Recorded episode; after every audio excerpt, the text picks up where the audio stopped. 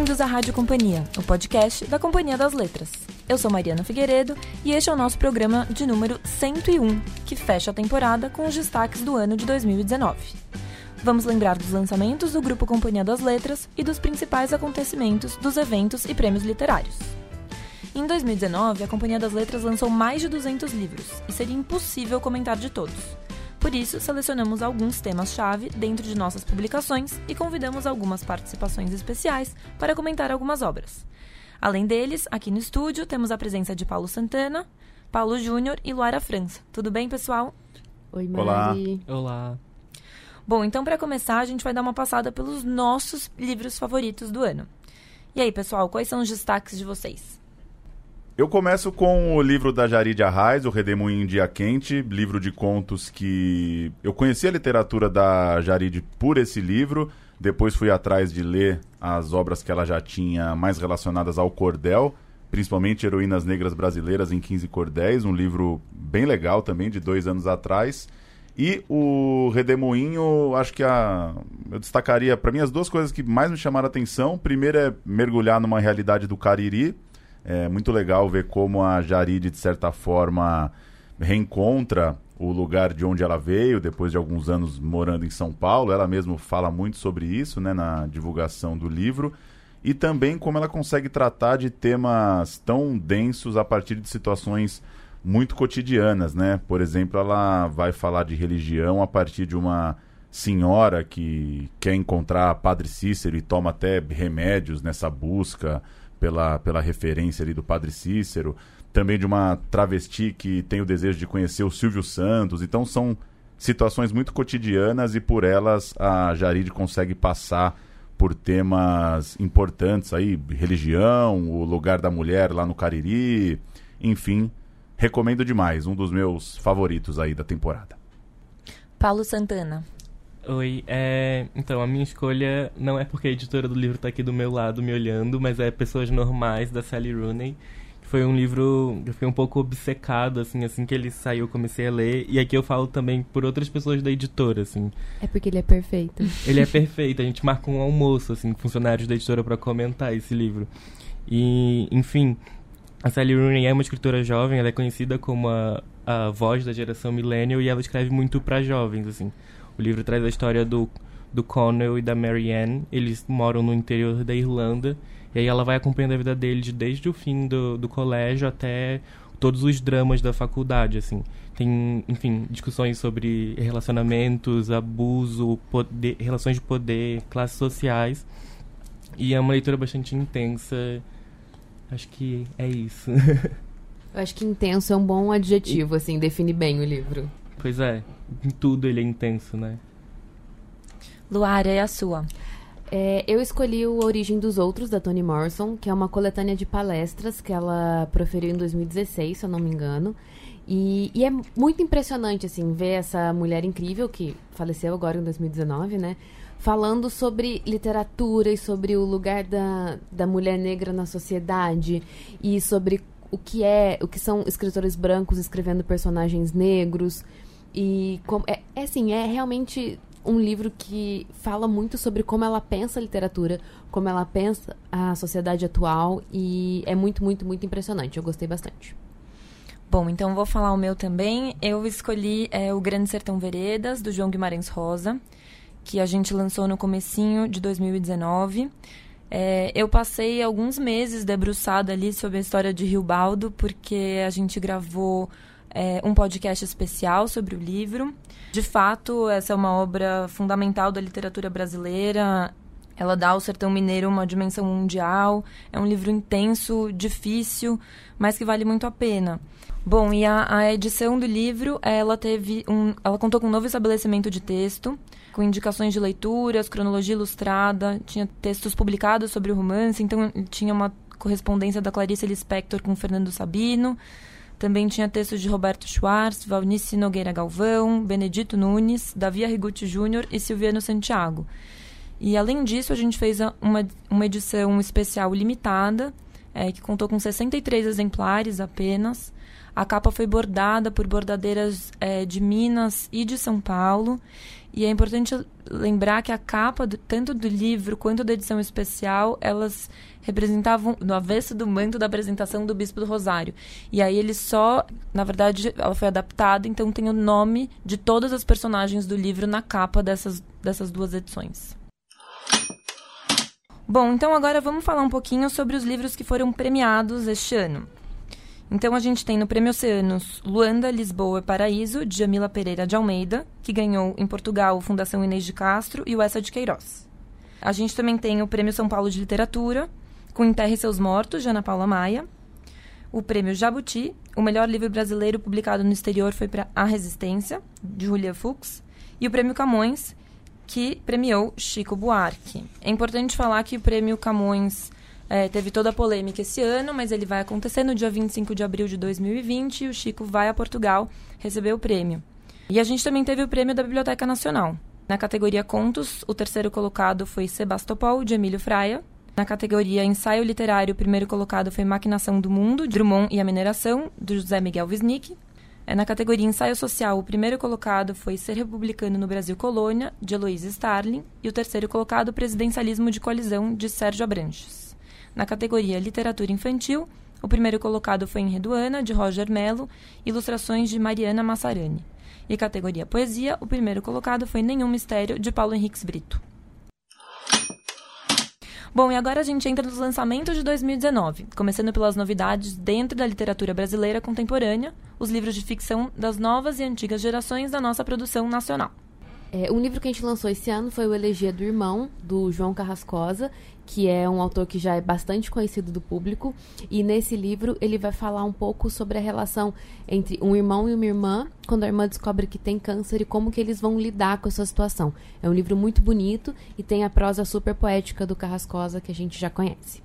Outro livro que a gente lançou esse ano foi o Carta Rainha Louca, da Maria Valéria Rezende, que é um livro muito impressionante no sentido de que ela escreve o livro todo com aquela, uma linguagem muito histórica, ela pesquisou bastante, ela usa vocabulário, é um vocabulário que é próprio do, do período, mas é um livro que você consegue ler na contemporaneidade sem ter muitas dúvidas. Ela vai contar a história de uma criada que é presa e ela começa a escrever cartas para a rainha de Portugal, que é né, conhecida como a rainha louca, para contar o qual era a situação das mulheres no Brasil colônia. No início do ano a gente também lançou Retratos com Erro, do Eucanã Ferraz, que é um dos maiores poetas da contemporaneidade, poeta carioca. E aí é um livro que traz 22 poemas e apresenta mundos concretos e imaginados, o dito e o não dito, segredos e fatos. É outra indicação legal para quem gosta de poesia. Teve também o novo livro do Luiz Rufato, Verão Tardio. Para quem conhece a, a grande obra dele, né, a série Inferno Provisório, segue mais ou menos nessa pegada, né, de um homem voltando à sua cidade natal, dessa relação que o Rufato sempre trata muito entre a cidade grande e o interior. Ele mesmo se diz sempre um cara que não se reconhece tanto aqui em São Paulo, ao mesmo tempo não tem mais tantas raízes com Cataguases, a cidade natal dele. E esse livro né, conta a história do Oséias, que é um cara que depois de 20 anos volta lá para Cataguases e em uma semana ali visita familiares, encontra velhos amigos, retoma de certa forma sua juventude nesse contraste com uma cidade que já não existe mais e trazendo também o lastro de muitos anos vivendo na capital. Esse ano a gente lançou também o um novo livro do Rafael Montes, Uma Mulher no Escuro. E é a primeira vez que o Rafael Montes escreve uma protagonista feminina, né? Uma mulher que vai narrar esse livro. Então é muito, é muito legal ver o Rafael fazendo essa, essa mudança, essa coisa um pouco diferente na obra dele. E ele vai contar a história dessa menina que aos quatro anos ela vê a família toda ser assassinada, ela é a única que sobrevive. E aos 24 ela mora no Rio de Janeiro, é super isolada, tem muita dificuldade de fazer amigos e tudo mais. Quando ela conhece um amigo pela internet e coisas estranhas começam a acontecer na vida dela e o assassino volta o assassino da família dela volta. E a gente fica em dúvida se pode ser esse amigo da internet, pode ser o um médico, pode ser um outro homem que ela conheceu no trabalho. Então é um livro de suspense com o melhor do Rafael Montes. Um livro muito legal que a gente lançou em 2019 também foi o Boa Noite Amazona, do Manuel Herzog, que é um autor de Santos. Esse é o segundo romance dele que a gente lança pela Alfaguara. E ele vai contar a história de um personagem que é um bancário, só que ele é um bancário de esquerda. Então, é, ele é contra o sistema dos bancos, mas ele continua trabalhando lá e criando formas de tirar cada vez mais dinheiro das pessoas. E quando ele vai consultar uma cartomante, é, ela fala que ele tem que ir para Amazônia, Amazônia, porque é lá que vai estar tá a solução da vida dele. Ele acabou de perder o pai e está meio confuso com o que fazer, está se separando também. E quando ele chega lá na Amazônia, tudo dá errado e a gente começa a entender que talvez os problemas estejam com a gente, não importa onde a gente vá. Então é um livro muito legal, cheio de humor, que é muito próprio do Manuel Herzog. É, o Paulo Júnior já falou aqui do Redemoinho Dia Quente, da Jarid, mas também foi um livro lançado esse ano. É um livro de contos que eu gosto muito. E ela foi convidada da Flip em 2019, fez uma mesa excelente. E é uma autora que eu tenho, pela qual tenho muito carinho. E todos os livros, todos os contos desse livro são tem personagens mulheres, é uma coisa que a Jarid fez muita questão de fazer. E ela consegue construir personagens muito diferentes e muito impactantes em contos curtos. A gente tem personagens jovens, a gente tem idosa, a gente tem personagem trans, a gente tem personagem cis. E ela consegue fazer isso com bastante hum, inteligência e domínio literário. Bom, a gente também tem a visita de João Gilberto aos Novos Baianos, do Sérgio Rodrigues. É um, é um livro de contos do Sérgio é, que já escreveu o romance O Drible, o Viva a Língua Brasileira, o Elsa também. E agora ele faz esse livro de contos que ele divide em, no lado A e lado B. O lado A é, são contos mais num formato com narrativas mais clássicas. É, o primeiro conto é o que dá nome ao livro, que é baseado num encontro real é, do João Gilberto com o, o, pessoal dos Novos Baianos. E, e o lado B é, é são contos mais experimentais. É, é um livro muito bacana que a gente lançou também no meio desse ano. É, outro livro que a gente lançou no meio do ano e foi de um autor que foi convidado para Flip foi o Cancún, do Miguel Del Castillo, que é o primeiro romance do Miguel.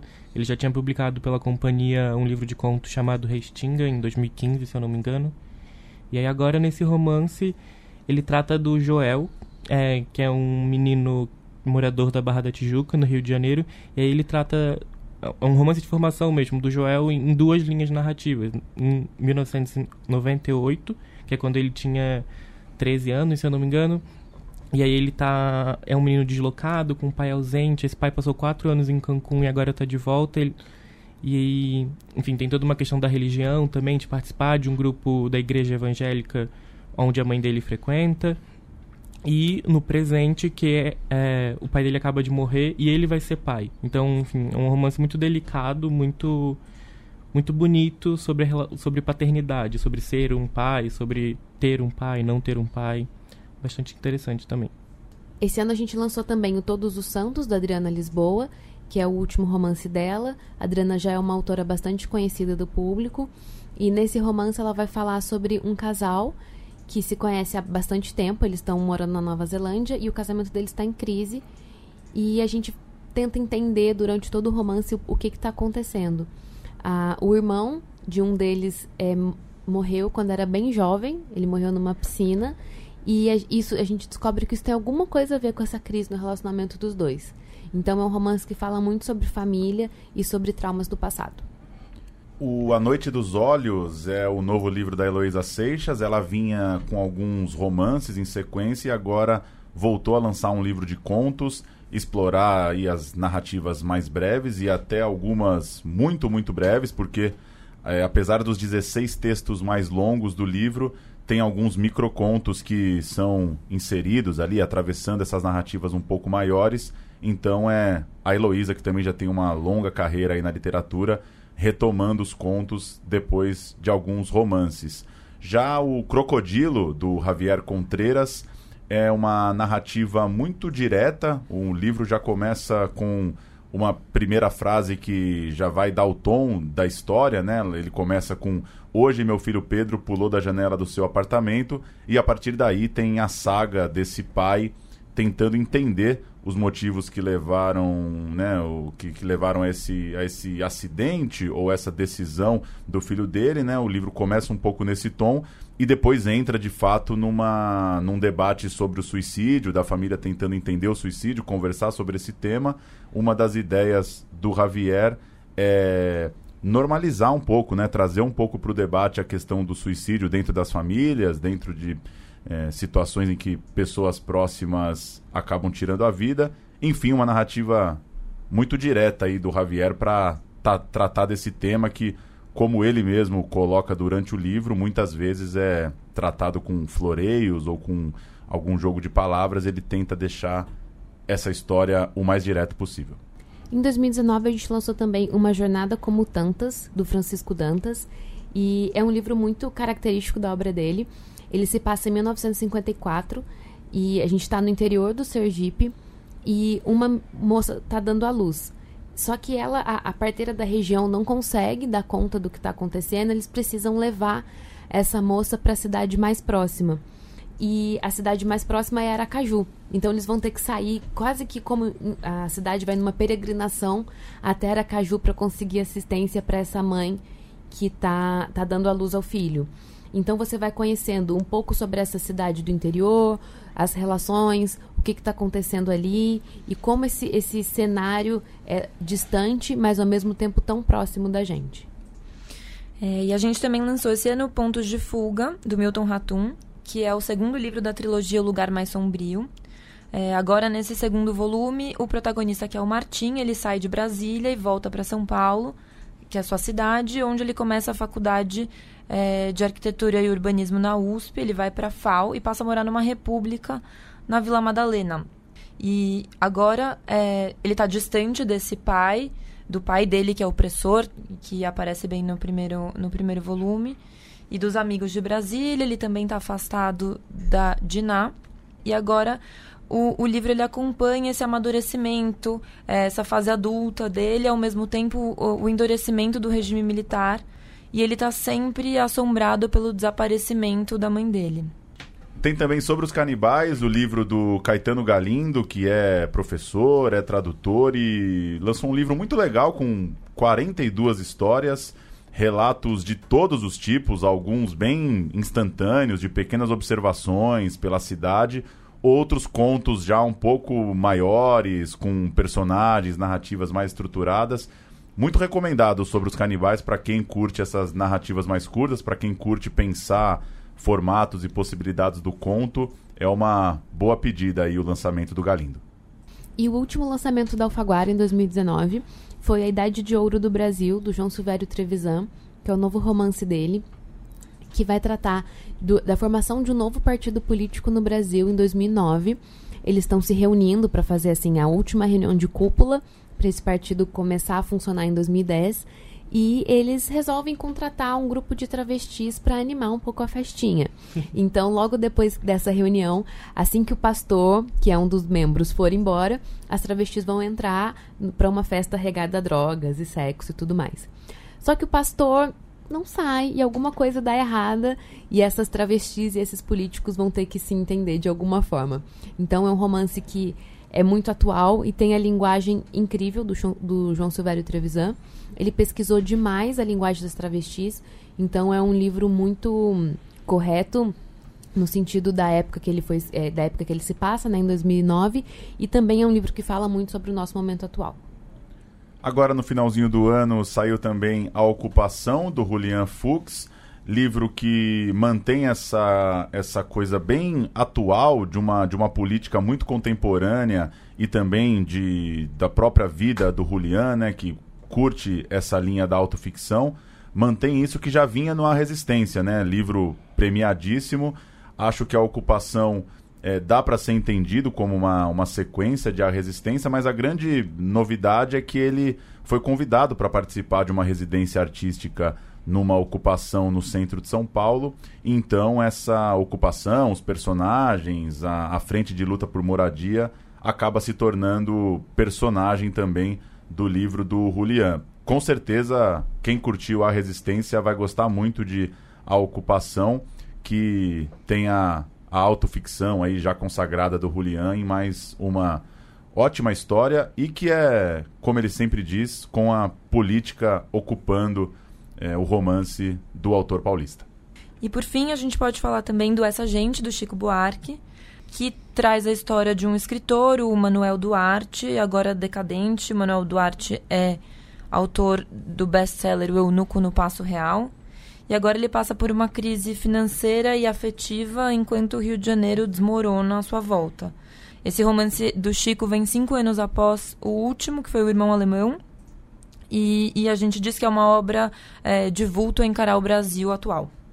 E aproveitando que estamos falando de ficção brasileira, é, lembramos também de um dos grandes professores do ramo com escrever ficção, é, um manual de criação literária do Luiz Antônio de Assis Brasil. E o Assis Brasil, ele foi, ele tem uma escola de escrita criativa, né, que formou grandes editores, como Daniel Galera, Michel Laube, a Luísa Geisler, a Carol Ben-Simon. Então é um livro bem legal para quem quer escrever.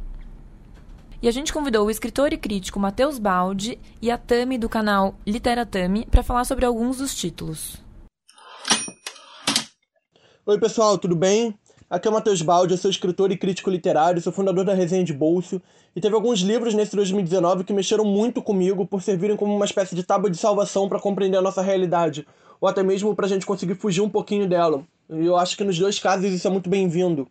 O primeiro desses livros é Marrom e Amarelo, do Paulo Scott, saiu pela Alfaguara e foi a melhor leitura nacional do ano.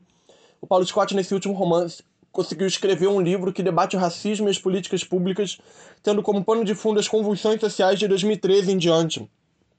E a grande sacada aqui é o fato de que as manifestações em si não foram foco, mas sim suas consequências, ou seja, o que elas permitiram que o Estado fizesse com a população, quais rupturas institucionais essas manifestações proporcionaram para a vida cotidiana do Brasil. E eu acho que é um livro muito necessário para a gente compreender o Brasil desse final de década. A Última Mulher do Luiz Alfredo Garcia Rosa é o segundo livro que me marcou muito. É o retorno do delegado Espinosa depois de anos. É um livro bastante furioso, é o mais curto da série também e recupera certa tradição da literatura pulp. A Última Mulher é uma nova possibilidade de narrar Copacabana em certo sentido, porque é, é uma perseguição pelos labirintos da cidade. Então vai da Lapa para Copacabana, de Copacabana para Lapa. O Espinosa vai flanando pela cidade e mostrando uma atualização do Rio de Janeiro. É muito interessante também porque o Garcia Rosa começou a confrontar o Espinosa com a possibilidade de uma aposentadoria, com a velhice. E nessa história, uma, uma prostituta precisa fugir de um homem que está matando várias prostitutas na região da Lapa e em Copacabana. Espinosa precisa entender quem é a mente que está por trás desses, desses crimes, né? Eu achei um, bom, um, livro muito bom, assim, muito violento, bem diferente do que o Garcia Rosa vem fazendo, vinha fazendo, né? Mas achei bem, bem interessante, uma nova guinada, assim, um novo fôlego, né? É, o último livro age como uma espécie de clarividência para os nossos tempos, e é a Amazona, do Sérgio Santana. Esse romance de 1986 antecipou toda a loucura institucional que a gente vive na esfera pública dos anos 2010. A história da Dionísia, protagonista, e o arrivismo político né, são uma metáfora perfeita. E a opção do Sérgio por uma estética folhetinesca deixa tudo muito, muito mais divertido. Um livro engraçadíssimo e também vai nas questões certeiras do Brasil, que muita gente não quer falar sobre, que é necessário falar. Achei excelente. Sérgio Santana é um dos maiores patrimônios da nossa literatura. Eu acho ótimo que o Amazonas esteja novamente entre nós. Tá? Então é isso, gente. Feliz 2020, ótimas leituras. Grande abraço.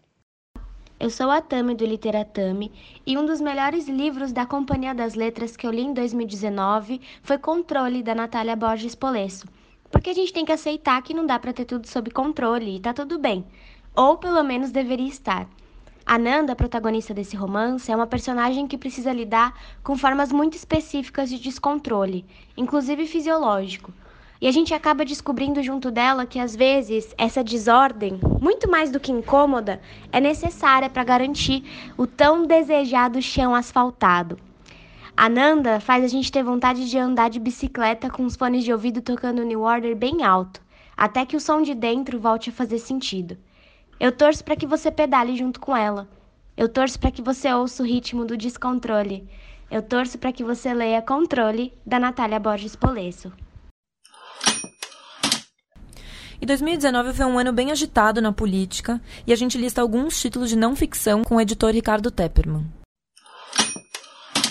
Bom, 2019 foi um, um ano em que, quando a gente achava que, que os acontecimentos da política não iam se acelerar e se tornar ainda mais perturbadores do que eles são desde pelo menos 2013, mais uma vez nós nos surpreendemos porque de fato o ano conseguiu ser ainda mais uh, assustador e com uma, uma avalanche de, uh, digamos, de fatos uh, absolutamente inacreditáveis né, ao, longo, ao longo do ano.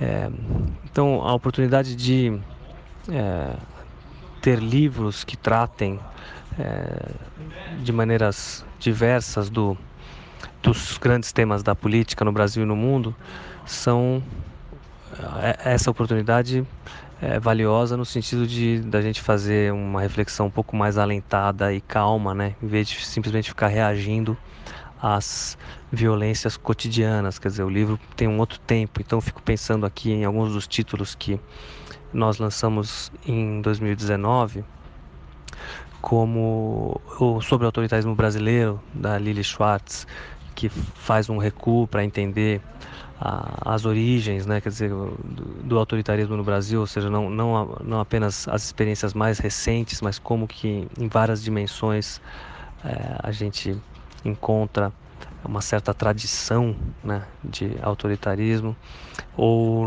num livro como O Povo contra a Democracia, do Yasha Monk, que é uma das análises mais sofisticadas e estimulantes sobre a ascensão dos populismos de extrema direita é, hoje no mundo, né, faz uma discussão teórica sobre democracia e liberalismo, entendido no sentido é, liberalismo político, né, como que a democracia liberal, tal como ela funcionou é, em grande parte do mundo nos últimos 30 ou quase 40 anos, como isso foi um, devido a um conjunto de circunstâncias e, enfim, o que, que é que está em risco nesse momento. É, aliás, falando em risco, a gente lançou logo no início do ano o livro que leva como título essa pergunta, Democracia em Risco, é, já tentando antecipar algumas das questões que seriam colocadas é, no Brasil a partir da vitória do Bolsonaro né, no fim do ano passado. Então, isso só para comentar alguns títulos que uh, tratam é, de política e que esse sentido de que com o livro você pode uh, digamos, respirar um pouco e fazer um exercício mais alentado, de um esforço de compreensão um pouco mais alentado e voltar para a realidade cotidiana que é esmagadora, né? Porque é um, uma violência por dia, aliás, muitas violências por dia. Inclusive, literatura e política se encontraram na Bienal do Livro do Rio de Janeiro que virou um palco de manifestação política, defesa da cultura e resistência diante de censura e presença do Estado, para, em pleno 2019, conferir o conteúdo de obras expostas. Paulo, conta mais essa história pra gente. Imagino que o ouvinte saiba alguma coisa dessa história já, porque repercutiu bastante na época. Mas o que aconteceu foi que no dia 6 de setembro, era uma sexta-feira da Bienal do Livro, é, a Bienal começou com um pedido do Marcelo Crivello, prefeito da cidade do Rio de Janeiro, para recolher uma, uma HQ dos Vingadores, porque continha uma cena de um beijo entre dois rapazes. E aí, enfim, foi um dia de muito desespero aqui nos bastidores também, todo mundo foi pego de surpresa por isso. É, a editora rapidamente pensou em como se posicionar, porque a gente, até porque no nosso estande do grupo Companhia das Letras a gente tinha uma estante só de histórias LGBT. E aí, essa defesa da, da liberdade da diversidade sempre foi uma pauta para a companhia. E aí, enfim, essa história teve vários desdobramentos, como a ação do Felipe Neto, que ele comprou, se não me engano, 14 mil livros de todas as editoras que tinham livros LGBT na Bienal e distribuiu eles gratuitamente. E foi um movimento muito bonito de resistência no geral, assim, as empresas também entraram na pauta. E, bom, isso tem tudo a ver com uma campanha que a companhia lançou em junho desse ano, no mês do orgulho LGBT. A gente lançou essa campanha Leia com Orgulho, é, indicando os nossos livros do catálogo que tenham a ver com a temática. E aí, só para citar alguns deles, a gente tem, por exemplo, O Devassos no Paraíso, do Trevisan, que é um livro de referência sobre a homossexualidade no Brasil, da colônia até os dias recentes. A gente lançou uma, uma edição atualizada e revista no ano passado pela editora Objetiva. É, e a gente tem vários livros de ficção também, como O Quarto de Giovanni, do James Baldwin, O Cloro, do Alexandre Vidal Porto, Sérgio Y Vai América também, do Alexandre Vidal Porto, O livro da Jarid, O Redemoinho em Dia Quente, que a gente já comentou aqui várias vezes, tem personagens LGBT. E aí também vale citar o, o Todos Nós Adorávamos Cowboys, da Carol Ben Simon, o Controle, da Natália Borges de Polesso, só para falar de alguns deles. E a gente também teve duas polêmicas envolvendo autoras nossas, a Angélica Freitas e a Luísa Geisler. Você quer falar um pouquinho? O livro da Angélica Freitas, Um útero é do tamanho de um punho, é, que já tinha sido lançado pela COSAC na IF em 2012 e foi relançado pela companhia no ano passado, é, ele sofreu uma moção de repúdio de um deputado do PSL de Santa Catarina, porque o livro ele é, ele é indicado no vestibular da universidade, agora eu não me lembro qual, mas do estado de Santa Catarina.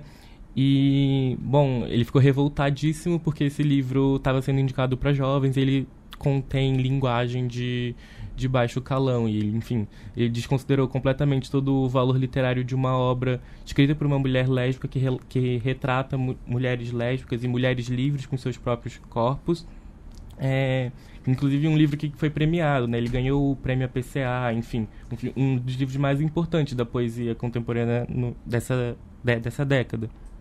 E aí o caso do enfim Capivaras é, talvez a, Luara possa me ajudar a contar essa história mas foi, foi mais recente. A Luisa Geisler, que, enfim, tem livros publicados pela Alfaguara e esse ano lançou um livro pro público jovem, pelo selo seguinte, Enfim Capivaras, também sofreu por conta da linguagem dela, né, Laura? É, parece que foi em Nova Retz, isso, uma cidade do interior do Rio Grande do Sul, e ela foi convidada para uma feira literária e depois ela foi desconvidada quando um dos vereadores, se eu não me engano, achou que o livro tinha linguagem imprópria para jovens, e porque os jovens falavam palavrão e porque os jovens bebiam álcool.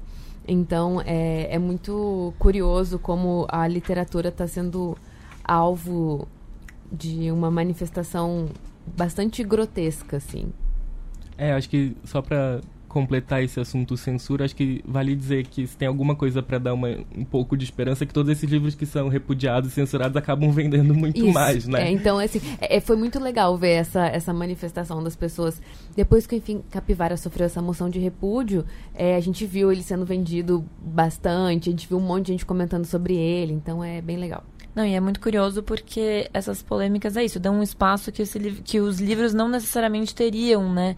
Num fim de ano conturbado, aí a gente vê, a Luísa escreveu texto para jornais. É, a gente comentou do livro, né? As pessoas falaram sobre o livro, então Exato. acho que isso é muito legal. Seguindo com os destaques lançados na temporada, falamos agora de importantes reedições, livros clássicos que sempre estão em busca de novos leitores ou de redescobertas com novas edições especiais e atualizadas. Esse ano a gente deu um, um presente para os fãs de literatura russa, que foi, foram duas reedições muito importantes, a, o Pais e Filhos, do Turgenev, e o Oblomov, do Goncharov. É, os dois são traduzidos pelo Rubens Figueiredo, e, e eles vão sempre causar discussão, eles sempre vão, vão ser livros atuais, porque isso, isso que faz de um livro um clássico, né?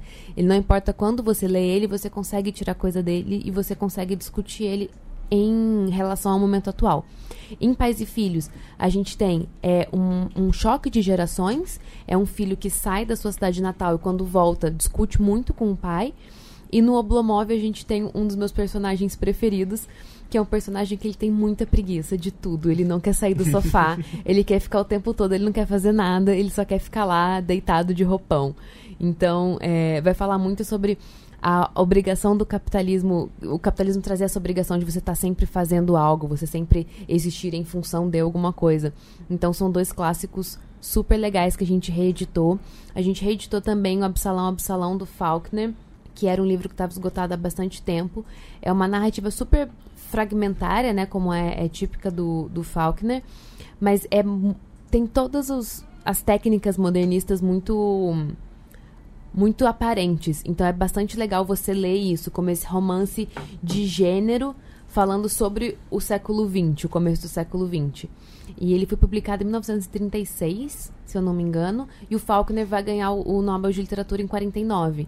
Então é um livro próximo aí também da dele ganhando o Nobel. A gente fez uma nova edição do Morangos Mofados, do Caio Fernando Abreu, que eu acho que foi um do, é um dos livros mais conhecidos desse autor. A gente tem uma coletânea com todos os contos dele, mas o Morangos Mofados ele é realmente um livro especial, assim. É um ótimo livro de entrada para a obra do Caio. Então eu acho que quem está curioso, ah, eu quero ver como é que é, eu quero ver se eu vou gostar, o Morangos Mofados com certeza é um bom, um bom começo. É, e acho que vale acrescentar aqui a edição do Morangos Mofados, enfim, além dos contos do Caio, também tem o pós-fácil do José Castelo, que te ajuda a entrar nessa obra, e também inclui uma carta do próprio Caio. E aí, ainda em literatura brasileira, a gente teve mais um lançamento da nossa coleção do Oswald de Andrade, né? A gente já lançou as poesias do, do Oswald, a gente já lançou O Rei da Vela, a peça, e agora a gente lança o, livro, o único livro de memórias do Oswald, que é Um Homem Sem Profissão, que ele aborda ali de 1890 a 1919, esses anos da vida dele. Eu pessoalmente acho muito incrível dessa edição que ela inclui, inclui além do prefácio inútil do Antônio Cândido, um inédito dele, um texto que que contextualiza o Oswald ali no, no, no, grupo de amigos da vida paulistana. Também tem um texto do George Schwartz, que é o também organizador da coleção. A gente lançou agora, no finalzinho do ano, uma edição especial do 1984 do, do George Orwell. E tá assim, incrível. É linda, encapadura, é cheia de extras. A gente tem textos de pessoas super conhecidas como Thomas Pynchon, Homi Baba. É, enfim, muita gente boa escrevendo sobre o texto. E a gente tem uma série também de obras arti da artista brasileira Regina Silveira. Então, é assim, é uma edição para quem já gosta da obra, mas é também uma edição para quem quer conhecer, que vai ter todos os textos de apoio possível. Bom, e vale lembrar que dia 21 de janeiro vai fazer 70 anos da morte do Orwell e a gente vai ter um programa especial sobre 1984. Atravessando as fronteiras e chegando nos nossos vizinhos latino-americanos, chamamos quatro grandes obras que vêm da Argentina e do Chile. E para falar um pouquinho sobre elas, a gente convidou o editor Emílio Fraia. Oi, gente, tudo bom? É, 2019 foi um ano com alguns lançamentos importantes latino-americanos aqui na Companhia das Letras. É, entre eles, o Jogo da Amarelinha, do Julio Cortázar, que chega numa nova edição, com uma nova tradução, feita pelo Eric Nepomuceno, a tradução anterior era dos anos 60, então isso já é um acontecimento por si só, ler esse clássico argentino numa nova tradução. É, a edição tem ainda alguns pós-fácios é, que a gente incluiu, como por exemplo um texto do Mário Vargas Llosa, uh, um texto de um crítico chamado Julio Ortega, que dá conta de um aspecto muito interessante da obra, que é uma leitura do Jogo da Amarelinha como um romance de exilados, um romance com personagens que é, se encontram em Paris, argentinos em Paris, e ele dá um, uma, uma importância para essa questão, é, essa dimensão dos personagens é, como imigrantes em Paris. Tem também um texto do Haroldo de Campos, que é um ensaio que é um marco da crítica brasileira da obra. E o, a edição também conta com uma seleção de cartas escritas pelo Cortázar, onde o Cortázar reflete sobre a escrita do romance, sobre é, são as primeiras cartas em que ele fala que está escrevendo o jogo da amarelinha é um aparato que, que permite que a gente entre no, no livro do Cortázar de outras maneiras, né? Um outro livro importante e muito interessante lançado esse ano é, foi o da Silvina Ocampo, A Fúria. É o primeiro livro é, da escritora argentina publicado no Brasil. Ela que foi junto com Borges, com Bioy Casares, é, uma figura central da literatura argentina e latino-americana do século XX, nunca tinha sido traduzida. É, a Fúria é uma coletânea de contos, é um, um, volume de contos publicado em 1959 e ele é considerado um livro chave e muito importante entre os livros da Silvina, que foi casada com Adolfo Bioy Casares durante muito tempo. Era muito amiga do Borges. É, ela foi irmã da Vitória Ocampo, que foi uma das intelectuais mais proeminentes é, da, da Argentina do século XX e ela tinha um pouco essa fama de estar sempre um pouco à sombra dessas figuras e acho que agora ela encontra o seu lugar, é, o seu merecido lugar. É, ela também, junto com o Borges e com o Bioy, organizou um, uma antologia de contos fantásticos que também é muito famosa, chamada Antologia da Literatura Fantástica, e que a gente aqui na companhia é, lançou uma nova edição esse ano. Então é um livro que os três, que eram muito amigos e durante décadas e décadas jantaram juntos todos os dias, é, eles tinham suas preferências literárias e trocavam muitas informações e, e, e conversas sobre contos fantásticos, contos de terror, contos de aventura. É, e essa antologia traz 75 histórias escolhidas por eles é, com esse tema do fantástico, né? Então tem muitos tipos de fantástico, tem contos do, do Cortázar, do Kafka, do, do Poe, é, do Rabelais, é, do próprio Ber Casares e é um livro muito muito interessante para quem gosta desse tipo de é, conto e de desse tipo de literatura tem um, uma das histórias uma das minhas histórias favoritas desse é, livro é de um escritor chamado Santiago da Bove o texto chamado Ser Pó. Vale muito a pena. Bom por fim a gente publicou esse ano um livro do Roberto Bolanho, A Literatura Nazista na América, que acho que dos grandes livros do Bolanho, esse era o que faltava é, a ser publicado no Brasil. É um livro muito interessante e muito atual também.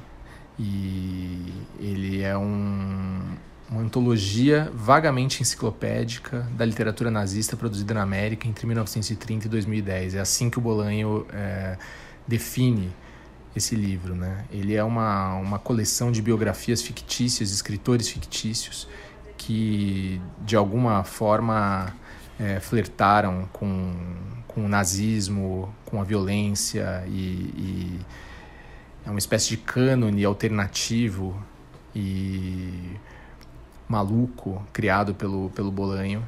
Então é um livro que pode ser lido como uma, uma série de, de contos, como um livro de contos e também como uma espécie de romance, que é como o Bolanho gostava que é, esse livro fosse lido. É, a gente pode dizer que esse livro, que foi publicado é, em 96, no mesmo ano do Estrela Distante, é um livro em que o Bolanho é um, é um livro que, onde o Bolanho começa a ser o Bolanho que a gente conhece é, o que ficou famoso. Né? Então é um livro muito importante é, na obra dele e também muito interessante para ser lido nesse ano de 2019. Ainda nos estrangeiros, tem mais coisa boa lançada em 2019 por aí.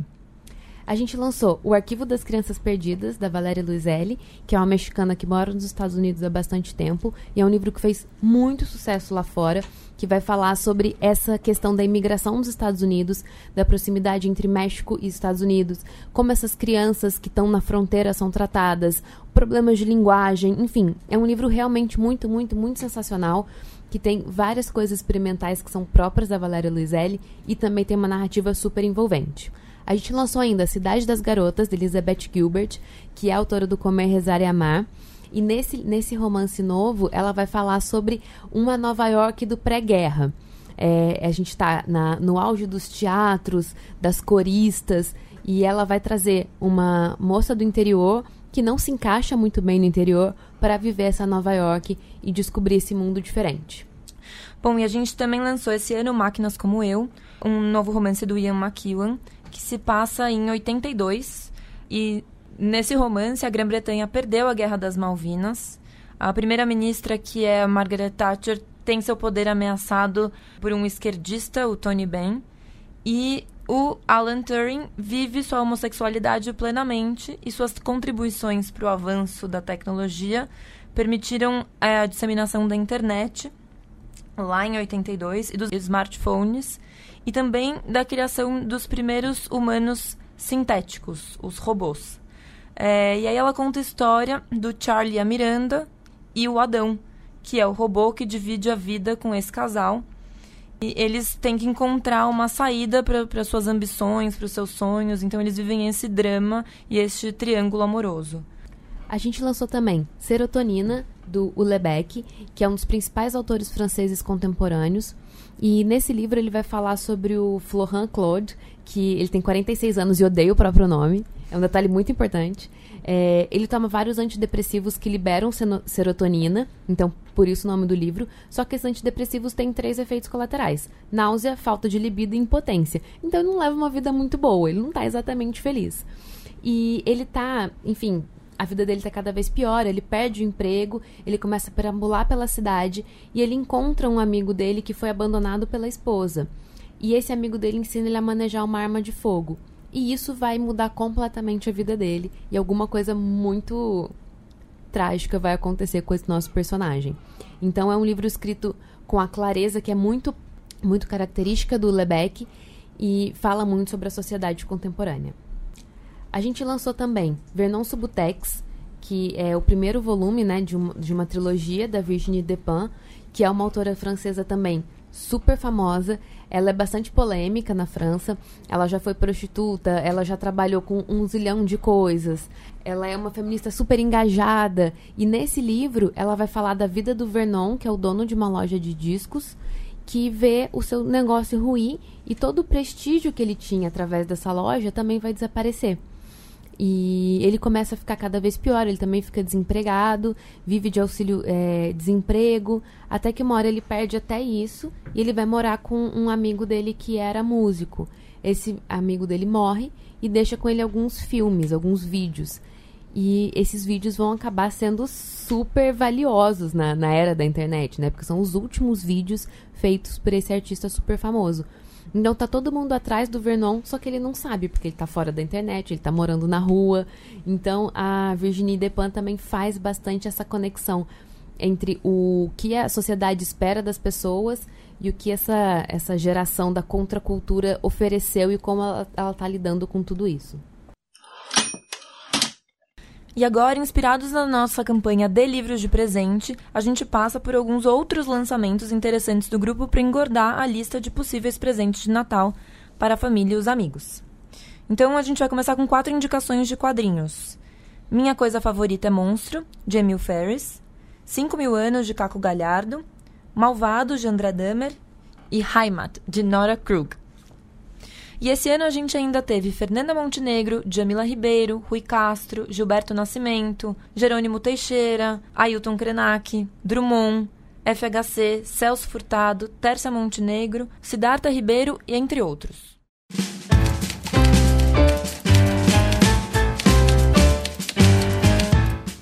Bom, e o nosso podcast fica por aqui. Mas antes de encerrar, eu quero lembrar que a gente ainda está com a nossa campanha Indica no ar tem mais alguns dias. Então você que tem alguma dúvida, quer saber algum livro, uma dica boa de presente, entra lá www.companhiadasletras.com.br barra indica. Nós voltamos em janeiro, até o ano que vem.